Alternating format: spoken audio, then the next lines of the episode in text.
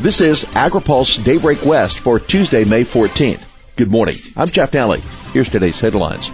Ag waste included in renewable energy. $50 million for clean tractors and trucks. And Bayer slammed again. California renewables portfolio expands to include ag waste for biomass energy. The Senate passed SB 515 yesterday to expand the definition of high hazard fuels for biomass energy production at cogeneration plants. The measure by Senator Anna Caballero of Salinas focuses on high risk forests close to residential areas. But the bill adds agricultural residues to the list as well.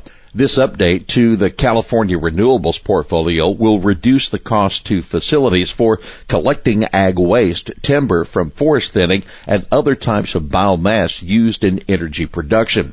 In an earlier committee hearing on SB 515, Senator Bill Dodd of Napa supported the inclusion for waste from agricultural crops. All that stuff goes to the landfill or it's burned on site, he said.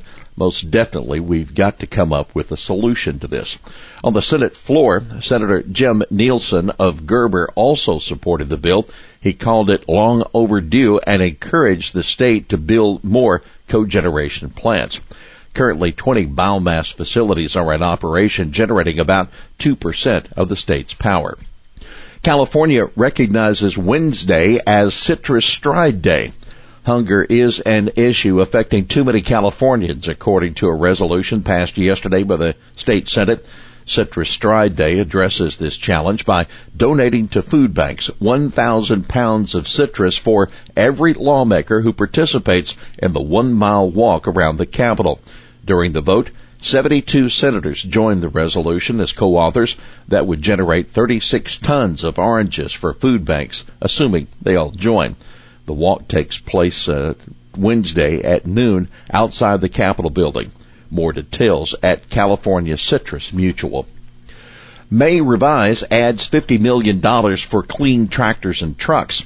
The latest draft of the budget includes an additional $50 million for the low carbon transportation program within the Air Resources Board, or CARB. The program promotes air quality improvement by providing incentives for businesses and customers to upgrade to zero or near zero buses, tractors, and light and heavy duty trucks. The total funding for the program this year would now be $182 million provided the legislation passes the budget next month. Update on Farmer. Despite it seeming like a cut, the $90 million funding for the Ag Equipment Upgrade Program known as Farmer is actually close to the annual appropriations that was originally planned by the legislature in 2017, even though the initial funding of $135 million started the program. CARB is expected to sunset the program after this year. Bayer hammered again with Roundup verdict. Investors will be watching Bayer stock closely today following a California jury's award of more than $2 billion to a company who alleged their non-Hodgkin's lymphoma was caused by exposure to Roundup. The company's share price has already dipped from about $30 when it closed on its $63 billion acquisition of Monsanto in June 2018 to 1591 yesterday. The verdict came in after markets had closed, so today will be when the verdict's impact will be felt. Bayer vowed to appeal the verdict. Two previous cases ended in substantial jury verdicts for plaintiffs. Bayer is appealing one of those verdicts and plans to appeal the other as well as yesterday's. The company is facing more than 13,000 such suits nationwide. A jury in Alameda County Superior Court found that Monsanto had acted negligently in failing to warn Alberta and Alva Pilliod of the risk of using Roundup. Trump confident ahead of meeting with Xi Jinping.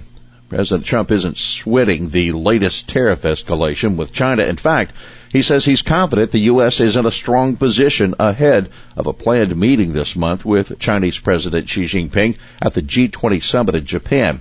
We're in a great position right now, no matter what we do, Trump told reporters yesterday. He said that just a couple of weeks ago, negotiators were 95% there before China backed away from agreements. It was just last week that the U.S. announced it was raising tariffs on $200 billion worth of Chinese goods. China responded yesterday by raising its own tariffs on $60 billion worth of U.S. goods. Plenty of U.S. food and ag products, mostly processed goods, will be affected by the latest increases that range between 5 and 25 percent. The list includes a wide variety of products such as frozen spinach, corn oil, margarine, ice cream, peanut butter, and orange juice. Chairman, trade payments the only realistic aid option. Sources tell AgriPulse that USDA is already at work on the new trade assistance package, but there is still confusion on how that aid will be provided due to Trump's tweets about buying up U.S. commodities and donating them overseas. Somebody is going to tell him he can't do that because he'd be violating WTO rules. That's Senate Finance Chairman Chuck Grassley speaking with AgriPulse. He said there's humanitarian crisis around the world, but it's not $15 billion worth. Senator Grassley's right. The UN currently reports that $940 million in total food assistance is needed worldwide. Grassley said the only realistic way to help U.S. farmers cope with the retaliatory tariffs is to do another round of direct payments under the market facilitation program. Keep in mind, the latest Chinese tariff rate hike doesn't directly impact the most widely grown bulk U.S. commodities, but the tariffs already in place continue to depress trade and profits. Joel Nelsen, strategic advisor and past president of California Citrus Mutual, tells AgriPulse that orange farmers lost 75% of their normal sales to China this year because of import taxes as high as 51%.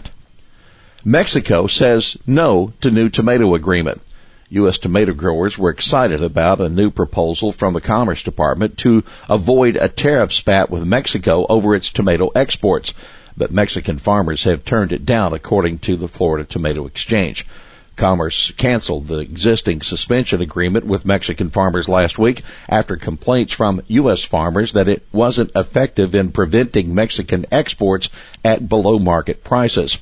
The American tomato industry has been working with the Commerce Department for the last year as the department has attempted to negotiate a new suspension agreement to prevent injury from dumped imports of Mexican tomatoes, the Florida Exchange said in a statement. They continued, we're disappointed to learn that the Mexican tomato industry has rejected that proposal.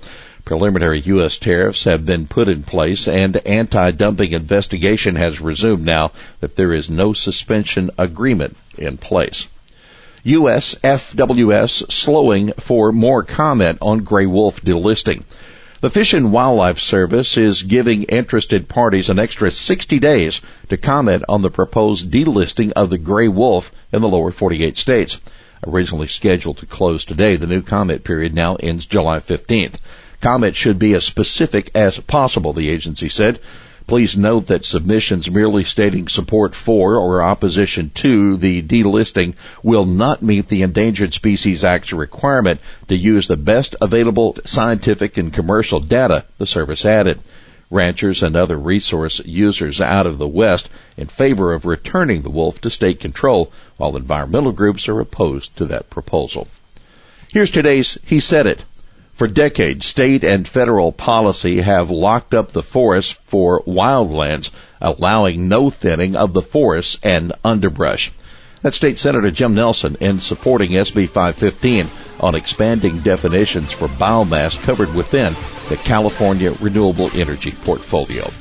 Well, that's Daybreak West for this Tuesday, May 14th, brought to you by FMC. For the latest news out of Washington, D.C., visit agripulse.com for AgriPulse Daybreak West.